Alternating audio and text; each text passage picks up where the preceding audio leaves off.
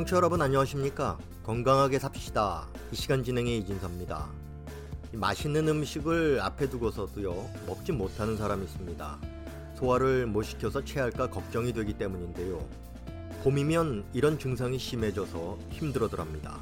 오늘은 봄철에 흔히 보이는 윗병에 대해서 동의사 강윤 선생님의 도움 말씀 듣겠습니다. 선생님 안녕하세요. 네, 기사님 안녕하세요. 네, 봄이면은 특히 나타나는 윗병은 어떤 것들이 있을까요? 네, 봄에는 다른 계절과 달리 산천 초목이 재생하는 계절입니다. 이런 자연 현상과 연관되듯이 우리 몸에서 제일 많이 발병하는 질병은 위병인데 이 위병이 몸에 제일 많이 재발하는 것을 볼 수 있습니다. 위병 중에서도 저산성 위염과 과산성 위염, 그리고 위궤양이 많이 재발하는 것으로 나타나고 있습니다. 보통 재발하게 되는 이유는 병을 초기에 제대로 된 진단을 내리고 완치시켜야 하는데 그렇게 하지 않고 위 아픔이 덜하면 환자가 치료를 중단하기 때문에 위병이 만성으로 변해서 해마다 봄철에는 도지는 것입니다. 이렇게 봄에 윗병이 재발하는 이유가 뭡니까?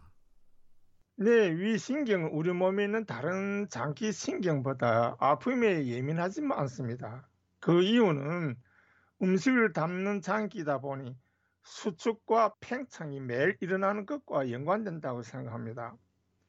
이런 위 특성 때문에 소화장애가 있거나 위에 이상이 있으면 속이 불편하고 가슴이 무직하며 머리가 무겁고 기분이 그 언짢아집니다.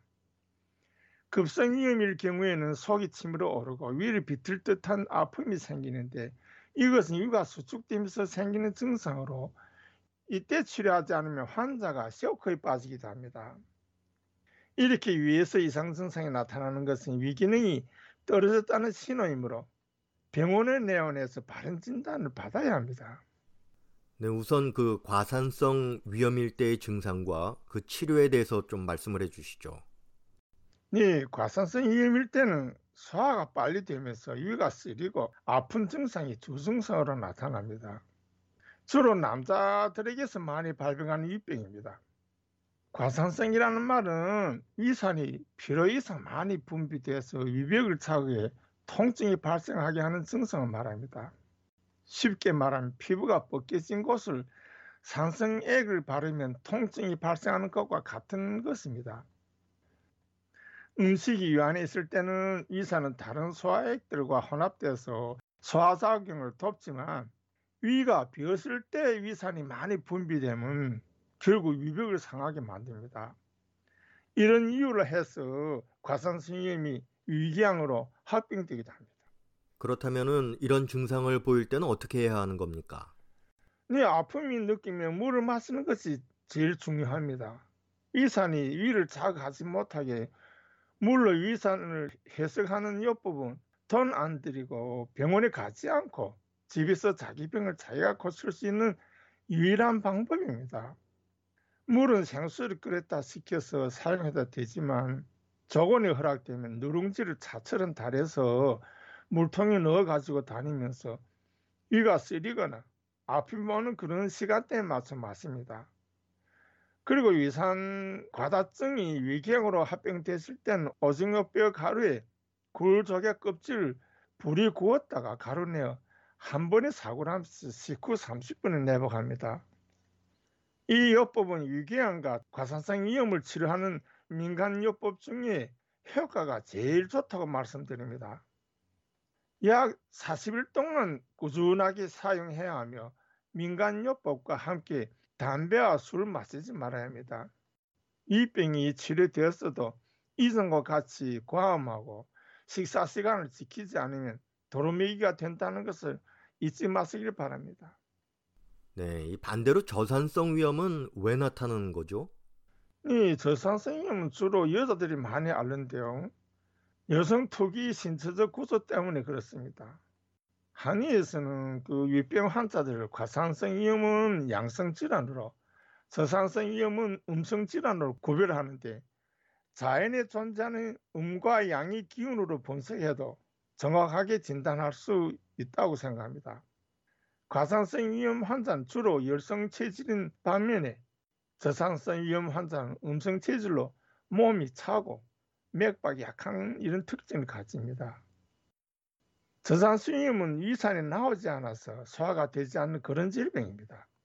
항상 명치 밑이 그득하고 공기 트림을 하며 손발이 차고 혈압이 떨어지면서 맥 없는 증상을 보입니다. 저산성 위염 환자들은 혈액순환이 잘 되지 않는 것 때문에 머리가 아프거나 혈당이 떨어지면서 빈혈 증상을 나타내기도 합니다. 네, 그러면 저산성 위염일 때는 치료는 어떻게 해야 합니까? 네, 저산성 이염을 치료하려면 우선 몸을 따뜻하게 해야 합니다. 몸의 냉은 더운 것이 아니면 없앨 수 없습니다. 지금과 같이 날씨 변동이 심할 때는 체온 관리에 주의를 돌려야 합니다. 저산성 이염 환자들은 저체온증을 대부분 갖고 있는데 체온이 1도씨가 내려가면 면역이 떨어지면서 여러 가지 질병에 감염될 수도 있습니다. 면역이 떨어지지 않게 체온을 높이기 위해서는 음성 체질을 치료하는 양성 한약을 이용해야 합니다. 음식도 더운 음식을 드시고 식후에는 더운 물을 자주 마시는 것도 저산성 위병을 치료하는 민간요법에 속합니다. 저산성 위염은 혈액순환이 잘 되지 않아서 발병하는 질병입니다. 혈액순환이 제대로 되지 않으면 사지가 차고 냉이 몸에 자리를 잡고 머리 아픔과 관절 아픔, 위 아픔, 그리고 여성 신체적 특징인 생리도 고르지 않게 되면서 임신과 출산까지도 영향이 미치게 됩니다. 몸에서의 냉은 소화불량과 함께 위축성 위염을 발병하게 하는데 위축성 위염은 위암을 일으키는 주범입니다. 지금 대한민국에서는 위암을 초기에 발견하면 거의 완치한다고 합니다. 북한도 여러 가지 암 중에서도 위암 발병이 많기 때문에 저산성 입병 치료에 주의를 돌려야 할 것입니다. 그 한방에서 저산성 위염을 치료하는 방법은 어떤 것이 있습니까? 네, 한약에서 양기를 높이는 약에 백출이 들어 있습니다. 그런데 임상에서 저산성 위염을 치료해 보면 백출보다는 창출이 더 효과적이었습니다. 창출과 찔광이를 6대4 비율을 섞여서 가루내와 하루 두 번, 아침과 저녁 식사 후 30분, 그 10g씩 내복합니다. 저온이 되면 설탕물에 타서 마시면 더욱 효과적입니다. 생리가 고르지 않은 환자에게는 당귀나 청궁을 더 배합해서 사용하니 좋았습니다. 몸이 그리 차지 않는 환자는 찔광이 묵을 해서 먹어도 소화를 돕는 효과가 높게 나타났습니다.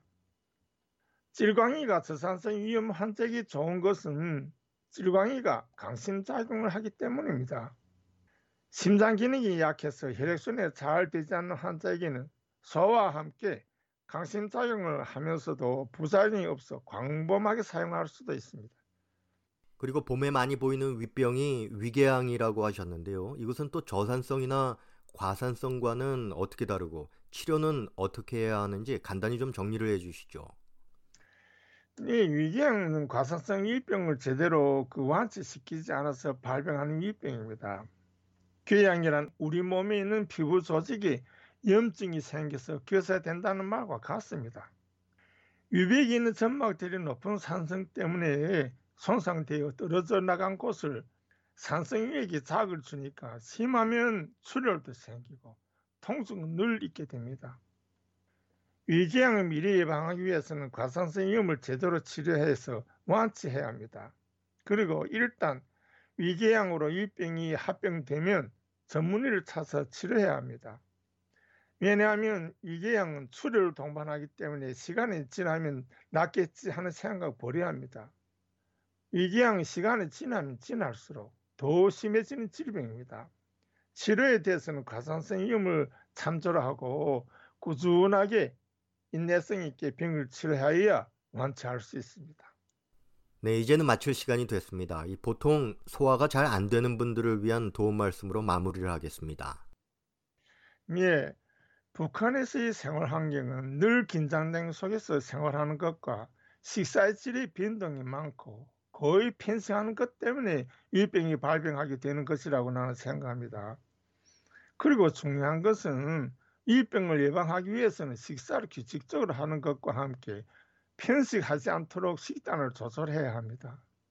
이와 함께 평상시 운동을 생활화해서 몸에서의 혈액순환이 잘 되게 하고 몸의免疫을 높이기 위해서 노력해야 합니다. 노력이 없는 건강이란 있을 수 없습니다. 운동을 정기적으로 하는 사람들은 거의 모두 튼튼한 몸을 갖고 사업과 생활에서 활기찬 모습으로 일하고 생활하는 것을 볼 수 있습니다. 오늘 말씀 감사합니다. 예, 기사님 감사합니다. 여러분 안녕히 계십시오. 건강하게 삽시다. 오늘은 봄철에 생기는 물병에 대해서 전해드렸습니다. 지금까지 도움 말씀에는 동의사 강유 선생님, 진행에는 저 이진섭입니다. 고맙습니다.